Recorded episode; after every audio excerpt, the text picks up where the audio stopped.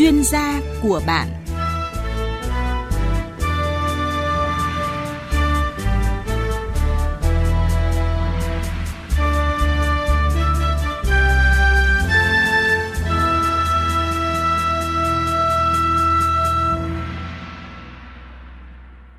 Thưa quý vị và các bạn, chương trình xây dựng nông thôn mới được đánh giá là một ờ, chương trình phát triển nông thôn toàn diện. Hơn 12 năm qua, xây dựng nông thôn mới ở nước ta được các chuyên gia trong và ngoài nước ví như một cuộc cách mạng mới ở nông thôn sau khoán 10.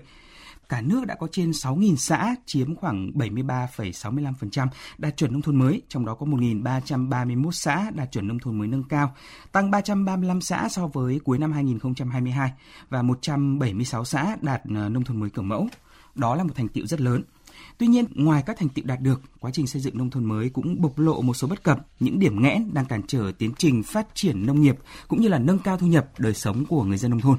Để phát triển mạnh mẽ nông nghiệp, nông dân nông thôn trong giai đoạn hiện nay cần một cách tiếp cận mới, một tư duy mới là chủ đề chúng tôi cùng vị khách mời sẽ bàn luận trên kênh thời sự VV1 Đài Tiếng nói Việt Nam hôm nay. À, bây giờ xin được giới thiệu vị khách mời ông Phương Đình Anh, Phó Tránh Văn phòng Điều phối Nông thôn mới Trung ương, Bộ Nông nghiệp và Phát triển nông thôn. Vâng, xin uh, chào biên tập viên Đình Trung, xin chào uh, quý vị thính giả của VOV. Thưa quý vị và các bạn, uh, giai đoạn thứ ba của quá trình xây dựng nông thôn mới thì uh, đã đi được nửa chặng đường. Đây là cái giai đoạn đầy thách thức với các địa phương trong công cuộc xây dựng nông thôn mới của giai đoạn 2021-2025. À, thưa ông Phương Đình Anh, Phó Tránh Văn phòng Điều phối Nông thôn mới Trung ương, à, nhìn lại chặng đường xây dựng nông thôn mới thời gian qua và đặc biệt là gần 3 năm của giai đoạn thứ ba ấy, thì ông có đánh giá như thế nào ạ? À, có thể nói là À, nếu như để mà nhìn nhận lại thì có rất nhiều rất nhiều vấn đề để chúng ta cùng cùng quan tâm và chúng ta cùng trao đổi. Ở đây chúng tôi xin ờ, khái quát ờ, rất là gọn thôi. À, tức là giai đoạn đầu khi chúng ta bắt tay vào xây dựng nông mới năm 2010 thì các bạn biết là xuất phát điểm của hầu như cả nước đều rất thấp.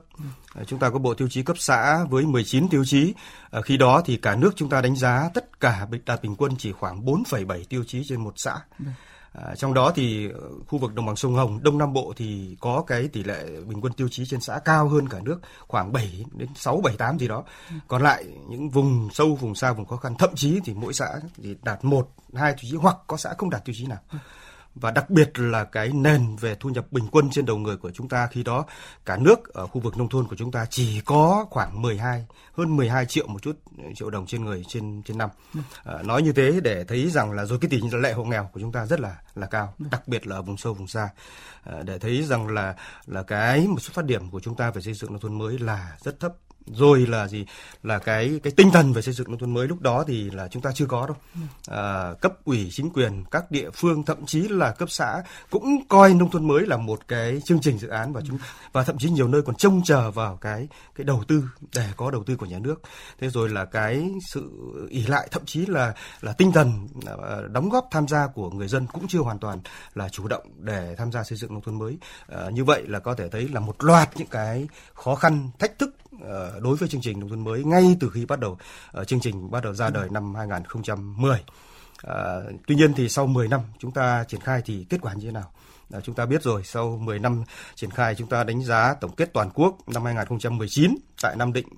cả nước chúng ta đã về đích trước 18 tháng so với mục tiêu đến năm 2020. Ừ. Có thể nói đây là một cuộc cách mạng mà lãnh đạo Đảng, nhà nước đánh giá là toàn diện, to lớn và mang tính lịch sử từ thụ động bị động tham gia xây dựng nông thôn mới thì họ chủ động hơn thậm chí họ còn thích tham gia xây dựng nông thôn mới đấy là theo cái, cái cái thông tin mà chúng tôi nhận được rất nhiều nơi khi uh, bà con trao đổi như vậy ừ. và và đến uh, đến nay thì thì uh, sang giai đoạn 2021 2025 thì chúng ta bước sang một cái chặng 3 của xây dựng nông thôn mới. À, tôi nói cái giai đoạn ban đầu 2010 2020 chúng ta đã đạt được thành tựu vượt bậc về đích trước một năm rưỡi, được đánh giá là toàn diện to lớn và lịch sử. Vậy thì sang chặng thứ ba của chúng ta 21 25 thì nó sẽ như thế nào? Tôi xin khẳng định đó là một thách thức.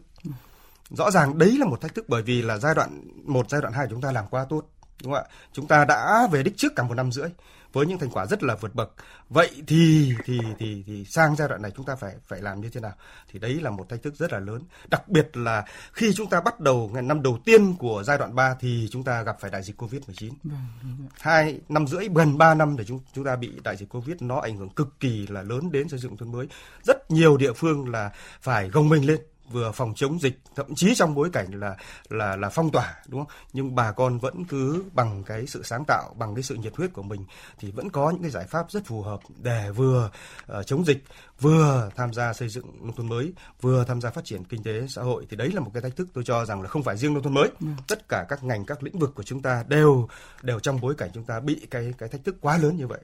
cái thứ hai là cái áp lực ấy tôi như nói là vừa là cái áp lực của giai đoạn trước quá lớn rồi kết quả quá tốt rồi thì cái áp lực của giai đoạn này nó sẽ là một cái cái thách thức rất là lớn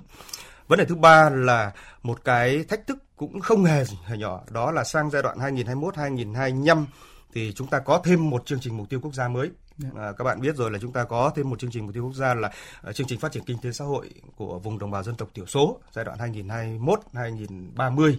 uh, được Quốc hội phê chuẩn.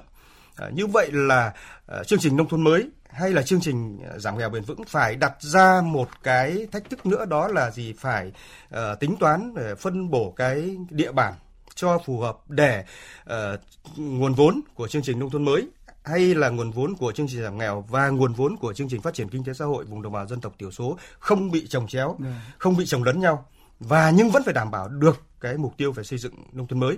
Ờ, nếu như mà 1.551 xã mà thuộc vùng 3 mà chương trình mục tiêu quốc gia phát triển ờ, kinh tế xã hội vùng đồng bào dân tộc thiểu số chi phối, phân bổ cái nguồn lực của trung ương để hỗ trợ cho các xã này thì nông thôn mới gần như không không không không không phân bổ vào ừ. chỉ có một chút ở cái địa phương nào nếu như có tham gia chương trình chuyên đề của chúng tôi thì thì chương trình nông thôn mới phân bổ nguồn lực vào để các xã đó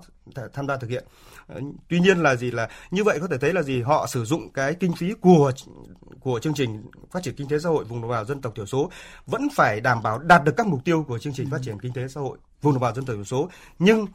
mục tiêu cao nhất vẫn đặt ra là tham gia xây dựng nông thôn mới. Ừ. Vậy bài toán lồng ghép các nguồn lực như thế nào, đặc biệt là cấp xã, cấp huyện để đảm bảo được cái yếu tố là sử dụng hài hòa, hợp lý, ờ, hiệu quả, không trồng chéo ừ. các nguồn lực với nhau để tham gia xây dựng nông thôn mới thì chúng tôi cho rằng là đây là những cái thách thức kể cả từ trung ương đến địa phương mà chúng ta chúng ta phải đối mặt trong giai đoạn này thì đấy chính là những cái, ba cái thách thức mà tôi cho rằng là là hiện nay à, chương trình đang đối mặt để làm sao đấy có thể phát huy được tốt cái hết kết quả của giai đoạn trước để chúng ta à, thực hiện tốt giai đoạn này. Dạ vâng. À, thưa ông Phương Đình Anh ạ, Bộ Tiêu chí uh,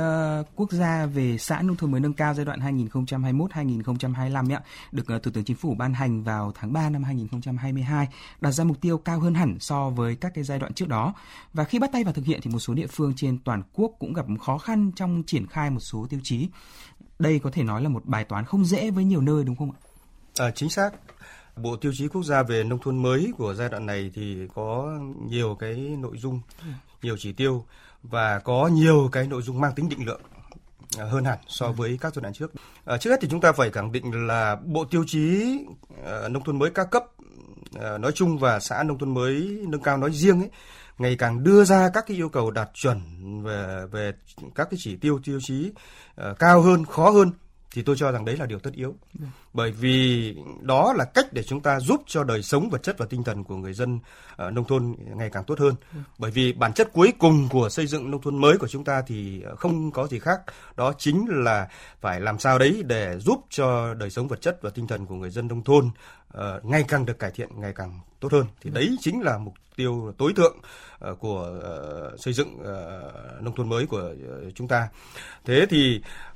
chính vì thế cho nên là giai đoạn sang 21 2025 thì Thủ tướng Chính phủ đã ban hành các cái bộ tiêu chí nông thôn mới các cấp mà chúng ta đều biết rồi. À, ví dụ như là bộ tiêu chí về xã đạt chuẩn nông thôn mới thì chúng ta vẫn cứ duy trì được 19 tiêu chí. À, tuy nhiên thì chúng ta tăng 8 tiêu chí so với uh, giai đoạn trước. Trước đây là có 49 uh, chỉ tiêu thì bây giờ chúng ta có 50 17 chỉ tiêu. Trong đó có rất nhiều cái chỉ tiêu của giai đoạn trước sang chuyển sang giai đoạn này thì cao hơn hẳn. Ừ. Thì đấy thứ nhất. Rồi bộ tiêu chí xã nông thôn mới nâng cao là chúng ta ban hành mới. Giai đoạn 16 20 là uh, Thủ tướng Chính phủ chưa ban hành uh, tiêu chí xã nông thôn mới nâng cao mà giao cho các địa phương uh, ban hành. Nhưng sang giai đoạn này thì Thủ tướng Chính phủ ban hành một cái bộ tiêu chí về xã nông thôn mới nâng cao với là vẫn 19 tiêu chí và đặc biệt là số chỉ tiêu lại rất nhiều 75 chỉ tiêu rồi ờ, điều chỉnh bổ sung tiêu chí về xã nông thôn mới kiểu mẫu à, chúng ta cũng đặt ra những cái uh, tiêu chí những cái chỉ tiêu cao hơn so với giai đoạn trước rất là nhiều.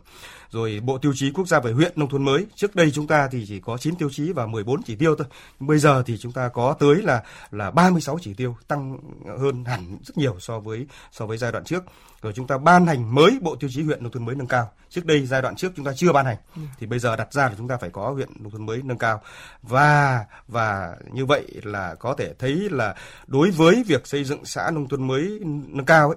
thì đương nhiên là sẽ có nhiều cái chỉ tiêu cao hơn rồi khó thực hiện hơn so với xã đạt chuẩn. Đấy là đấy là chắc chắn. Nhưng mà uh, chúng ta cũng phải nhìn nhận lại là cao như vậy nhưng không có nghĩa là chúng ta không không thực hiện được bằng chứng là hiện nay chúng ta đã có tới 1.331 xã đạt chuẩn nông thôn mới nâng cao. Hiện nay chiếm tới tỷ lệ là đang là 16% tổng số xã của cả nước. Điều này thì cho thấy là dù ờ, nông thôn mới nâng cao có khó khăn vất vả hơn, nhưng nếu như mà quyết tâm và có nhiều giải pháp đồng bộ, đặc biệt là chúng ta nếu chúng ta biết khơi dậy, biết phát huy trí tuệ và công sức của người dân thì các địa phương hoàn toàn có thể thực hiện thành công. À, thì chúng tôi cho rằng là đương nhiên à, xây dựng nông thôn mới thì không có cái gì là dễ cả. À, nội dung gì à, đã đưa ra mà nó đảm bảo là thiết thực cho cho người dân để người dân có cái điều kiện hưởng thụ tốt hơn cái nhu cầu về đời sống vật chất đời sống tinh thần của mình để cho cái khoảng cách giữa cái sự hưởng thụ của người dân ở nông thôn với người dân ở thành thị được à, xích lại gần nhau hơn thì chúng tôi cho rằng là không có gì dễ cả. À, vấn đề là chúng ta thể hiện sự quyết tâm như thế nào. À, vấn đề là các cấp chính quyền ở các địa phương các đoàn thể chính trị xã hội ở địa phương à, chúng ta biết khai thác cái tiềm năng lợi thế của của địa phương mình đặc biệt là nguồn nhân lực nguồn con người của của của mình. Tức là người dân ở các địa phương mà chung tay góp sức thì chúng ta hoàn toàn có thể thể thực hiện được à, các, bác nói là gì là là, là khó dễ gì thì đúng không ạ cái câu vâng. đấy là gì ạ dạ vâng. à, khó vạn lần dân liệu cũng xong vâng, đúng không ạ thì cái đấy là cái mà chúng tôi cho rằng là xây dựng nông thôn mới là cái mà chúng ta ờ, cần phải biết phát huy cái sức mạnh của người dân thì chúng ta sẽ làm được. Dạ vâng. À, quan điểm của ông như thế nào với câu chuyện giải pháp bền vững cho tiêu chí thu nhập Thực tiễn cho thấy thì ờ, hiện nay thì người dân ở nông thôn có rất nhiều cái cái nguồn thu để tạo ra thu nhập. À, có thể là từ sản xuất nông nghiệp, có thể là từ sản xuất tiểu thủ công nghiệp ngành nghề nông thôn, rồi có thể từ dịch vụ thương mại rồi có thể làm ờ, du lịch tại chỗ. Rất nhiều nơi cũng làm du lịch tại chỗ rất tốt. Rồi là có thể từ tham gia công nhân trong các doanh nghiệp trên địa bàn nông thôn. À, hiện nay có rất nhiều là người dân là sinh sống trên địa bàn nông thôn nhưng lại là công nhân ở các cái doanh nghiệp trên địa bàn nông thôn hay là công nhân trong nông nghiệp là một khái niệm mới chúng ta đang sử dụng. Thế rồi là từ cái cái cái cái uh, ngoại tệ đưa về của người thân khi ra nước ngoài xuất khẩu lao động thì chúng tôi trong đó là tôi cho rằng yếu tố kém bền vững nhất thì chính là, như anh Trương nói, chính là cái xuất khẩu lao động ra nước ngoài. Thậm chí kể cả xuất khẩu lao động ra địa bàn tỉnh khác.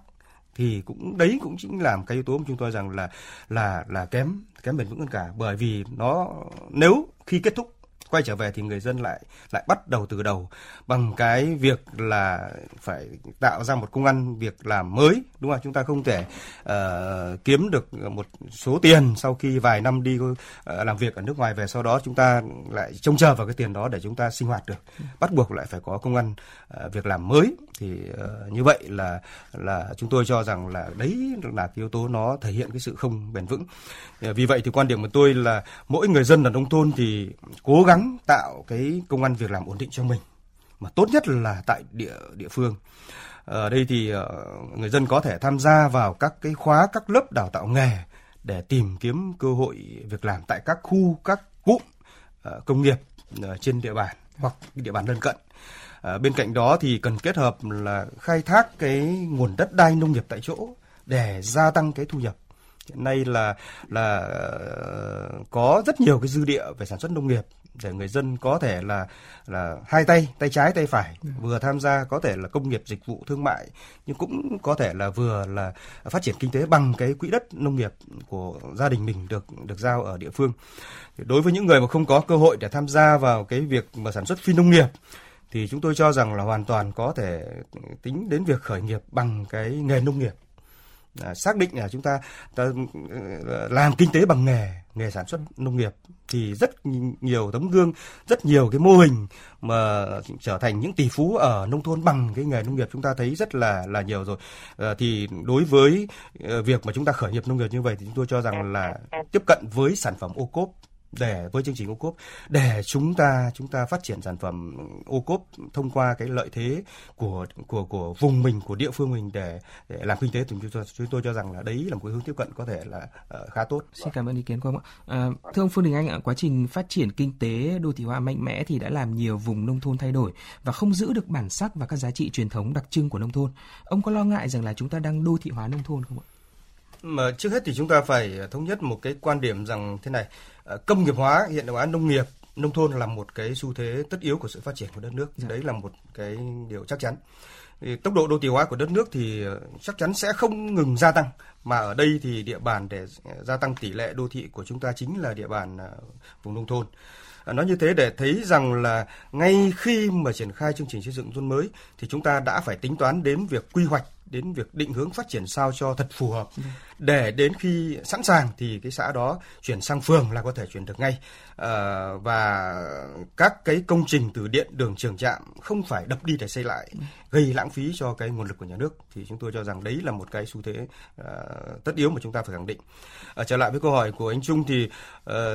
cái mà chúng ta rất cần quan tâm ở đây chính là mỗi làng mỗi xã dù được đầu tư xây dựng, khang trang hiện đại thì chúng ta phải giữ được những cái nét văn hóa truyền thống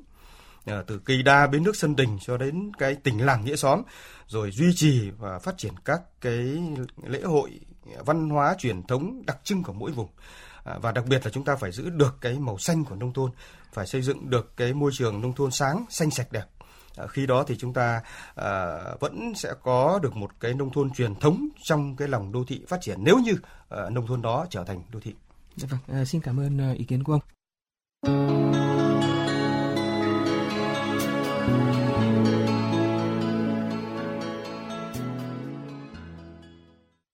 Xin được trở lại với chương trình. Thưa quý vị và các bạn có thể thấy là sau hơn nửa chặng đường của giai đoạn 3 chương trình xây dựng nông thôn mới triển khai trên cả nước, vẫn còn không ít khó khăn, thách thức níu chân các địa phương trong công cuộc đổi mới bộ mặt làng quê. Để phát triển mạnh mẽ nông nghiệp, nông dân, nông thôn trong thời gian tới, cần có một cách tiếp cận mới, một tư duy mới. Thưa ông Phương Đình Anh, Phó Tránh Văn phòng Điều phối Nông thôn mới Trung ương, từ nay đến năm 2025 thì chương trình mục tiêu quốc gia xây dựng nông thôn mới sẽ đặt ra những mục tiêu gì để đẩy nhanh tiến trình xây dựng nông thôn mới trên cả nước ạ?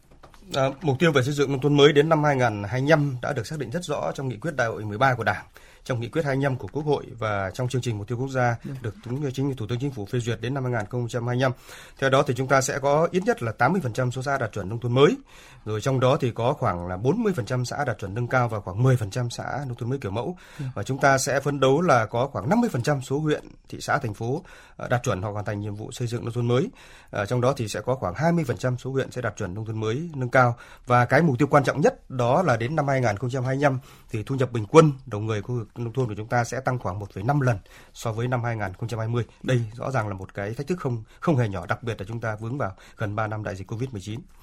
thì Bộ Nông nghiệp Phát triển nông thôn ờ, thường trực Ban chỉ đạo Trung ương đã tổ chức sơ kết đánh giá chương trình nông thôn mới ờ, giai đoạn ờ, gần 3 năm triển khai. Theo đó thì Ban chỉ đạo Trung ương đã xác định các cái nhiệm vụ và giải pháp để chúng ta phấn đấu hoàn thành các cái mục tiêu đến năm 2025. Trong đó thì thì đã xác định những cái nhóm giải giải pháp nhiệm vụ chính đó là gắn kết chặt chẽ giữa nhiệm vụ xây dựng nông thôn mới với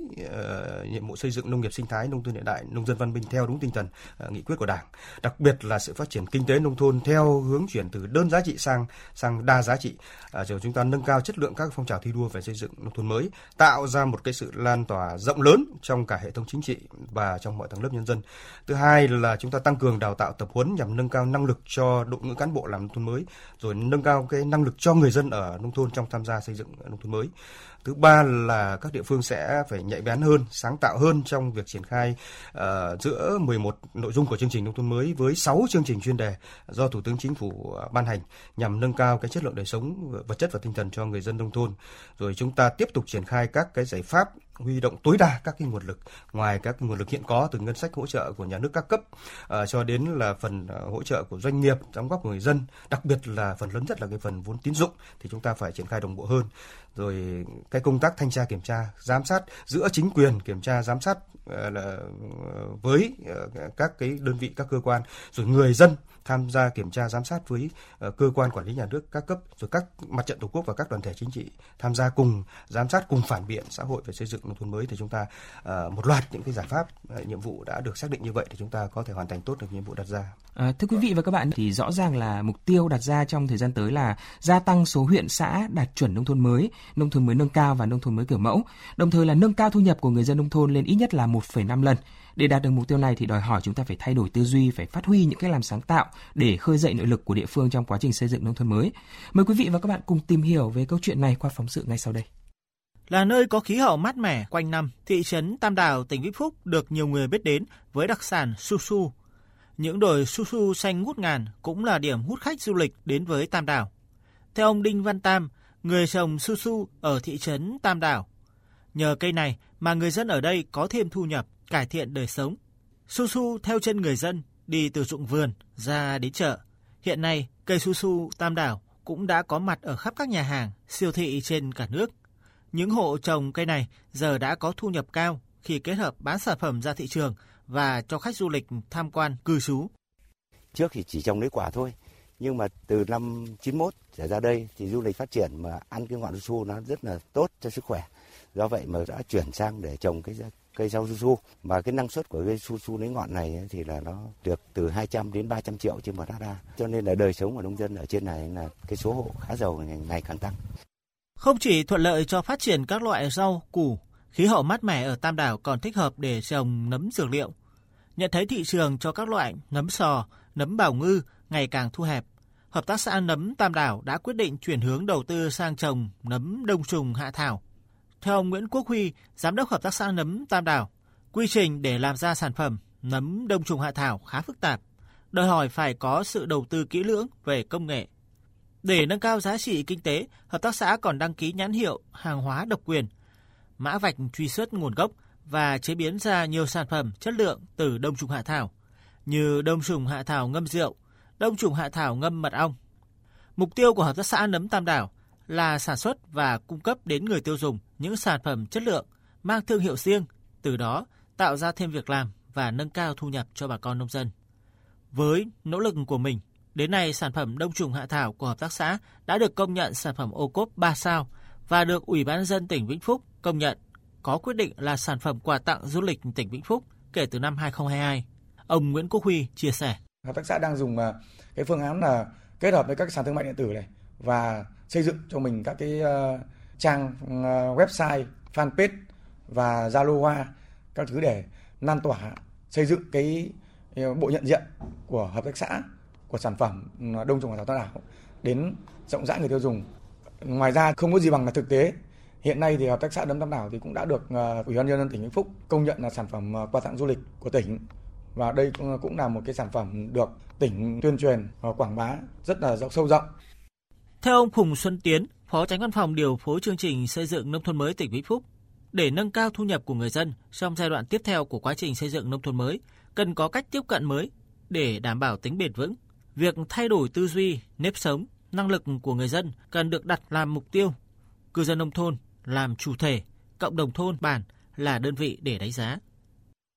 Để tăng thu nhập thì người dân phải có việc làm ổn định. Bài toán đặt ra ở đây là chúng ta giải quyết việc làm cho người lao động ở nông thôn như thế nào ở các địa phương. Bài toán này sẽ không thể giống nhau ở các địa phương được. Nhưng mà về cơ bản chúng ta cần giải quyết việc làm tại chỗ Đấy, thông qua việc phát triển sản xuất, phát triển làng nghề, phát triển dịch vụ tại các địa phương. Đồng thời chúng ta phải làm tốt công tác đào tạo nghề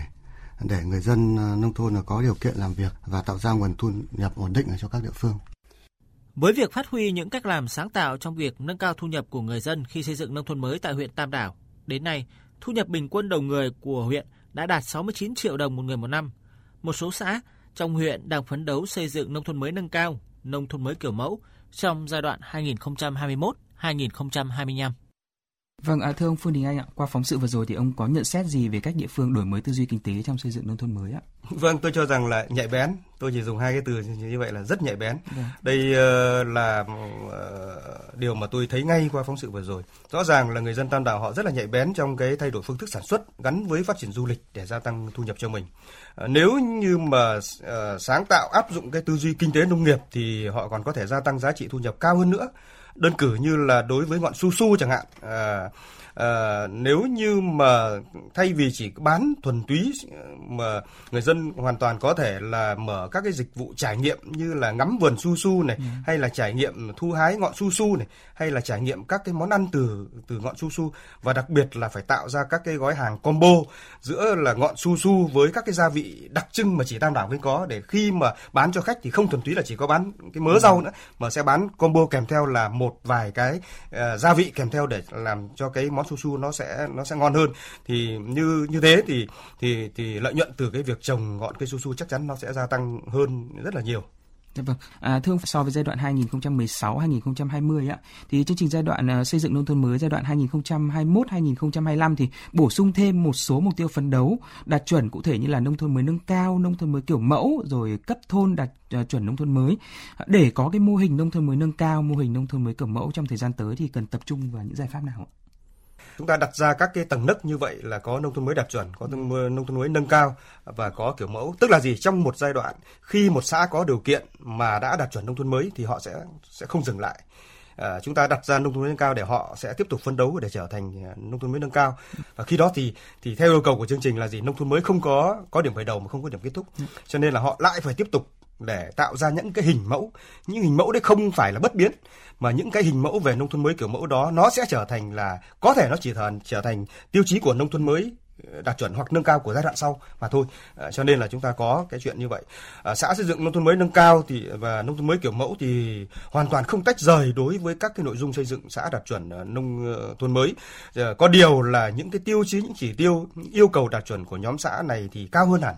Ờ, thậm chí là cao hơn rất nhiều so với xã đạt chuẩn nông thôn mới mà thôi. Vì vậy thì muốn có nhiều xã đạt chuẩn nông thôn mới nâng cao hay là nông thôn mới kiểu mẫu thì bản thân mỗi xã phải tự nỗ lực là chính. À, trong đó thì phải tiếp tục biết phát huy cái vai trò trách nhiệm chính của mỗi người dân. Mặt khác thì trong quyết định phê duyệt ờ, chương trình nông thôn mới giai đoạn 21-2025 thì Thủ tướng Chính phủ đã phân cấp này, đã giao nhiệm vụ rất rõ về mặt bố trí nguồn lực xây dựng nông thôn mới nâng cao, nông thôn mới kiểu mẫu cho các địa phương. Theo đó thì địa phương có trách nhiệm bố trí ngân sách để hỗ trợ cho xây dựng nông thôn mới nâng cao và nông thôn mới kiểu mẫu. Còn ngân sách trung ương thì sẽ chỉ tập trung là bố trí hỗ trợ cho xây dựng nông thôn mới đạt chuẩn và không bố trí hỗ trợ cho xây dựng nông thôn mới nâng cao và nông thôn mới kiểu mẫu. À, nói như vậy để thấy rằng à, tốc độ phấn đấu để có các cái xã đó, à, nông thôn mới nâng cao, à, nông thôn mới kiểu mẫu thì sẽ hoàn toàn phụ thuộc vào cái mức độ quan tâm chỉ đạo uh, của cấp ủy chính quyền uh, các địa phương là chính và đặc biệt là ở đây tôi xin nhấn mạnh là sự quyết tâm của người dân trên địa bàn xã đó quyết định là là căn bản đối với cái việc ờ, xây dựng nông thôn mới nâng cao kiểu mẫu nếu như người tân người dân hạ quyết tâm cao nếu như người dân đồng lòng ờ, và cùng đoàn kết cùng cùng chung tay góp sức thì ờ, chắc chắn là họ có thể thực hiện được cái mục tiêu của mình. Vâng, sẽ là thiếu sót nếu không nhắc đến chương trình mỗi xã một sản phẩm ô cốp ạ. À, trong thời gian tới thì để cái chương trình ô cốp chuyển từ lượng sang chất thì cũng cần phải thay đổi tư duy và cách làm phải không thưa ông Đình Anh ạ? À, chúng ta đã bắt tay vào triển khai chương trình ô cốp ở giai đoạn 2 và có nhiều cái điểm mới cải tiến cả về chỉ đạo cả về nội dung yeah. cả về tiêu chí đánh giá sản phẩm ô cốp hiện nay thì các địa phương đều đang bắt nhịp tốt với cái cách tiếp cận mới của chương trình ô cốp ở đây tôi phải khẳng định lại rằng ở ờ, chương trình ô cốp không phải chỉ là chuyển từ là lượng sang chất mà chúng ta vẫn phải tiếp tục gia tăng mạnh về sản sản phẩm ô cốp à, song song với đó là sự đánh giá quản lý giám sát chặt chẽ chất lượng để tiếp tục tạo uy tín và vị thế vững chắc của sản phẩm ô cốp trong lòng người tiêu dùng. À, Thái Lan hiện nay họ có tới 270.000 sản phẩm ô tốp cũng giống như ô cốp của Việt Nam thôi ạ. À, và đối với Việt Nam thì chúng ta có dư địa không hề thua kém gì Thái Lan. À, theo đó thì chắc chắn là cái số lượng sản phẩm ô cốp của chúng ta sẽ còn gia tăng mạnh mẽ trong cái thời gian tới và để không ngừng uh, nâng cao giá trị chất lượng cái thương hiệu của sản phẩm ô cốp thì tôi chỉ xin trích dẫn và nhắn nhủ lại với những uh, người làm ô cốp cái thông tin cái cái thông điệp mà bộ trưởng ờ, bộ nông nghiệp và phát triển nông thôn lê minh hoan Hoan rất hay nhắc đi nhắc lại trong nhiều cái hội nghị rằng phát triển sản phẩm ô cốp không chỉ là vì lợi ích kinh tế mà còn vì trách nhiệm và niềm tự hào với quê hương xứ sở. Và cái ý thứ hai mà Bộ trưởng Lê Minh Hoan hay hay nhấn mạnh đó là bán sản phẩm ô cốp là bán câu chuyện sản phẩm ô cốp. À, rồi là cái giá bán sản phẩm ô cốp thì được quyết định bởi câu chuyện sản phẩm ô cốp đó hay hay không rồi là có sức hấp, hấp dẫn hay là không. Thì ý của bộ trưởng ở đây là ô cốp sẽ phải là sự gắn kết rất chặt chẽ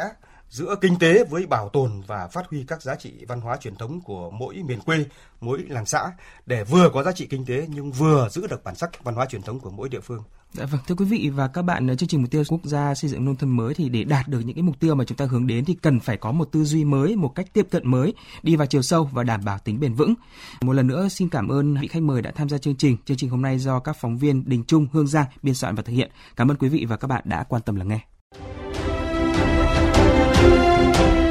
Thông tin do Văn phòng Điều phối Nông thôn mới Trung ương phối hợp thực hiện.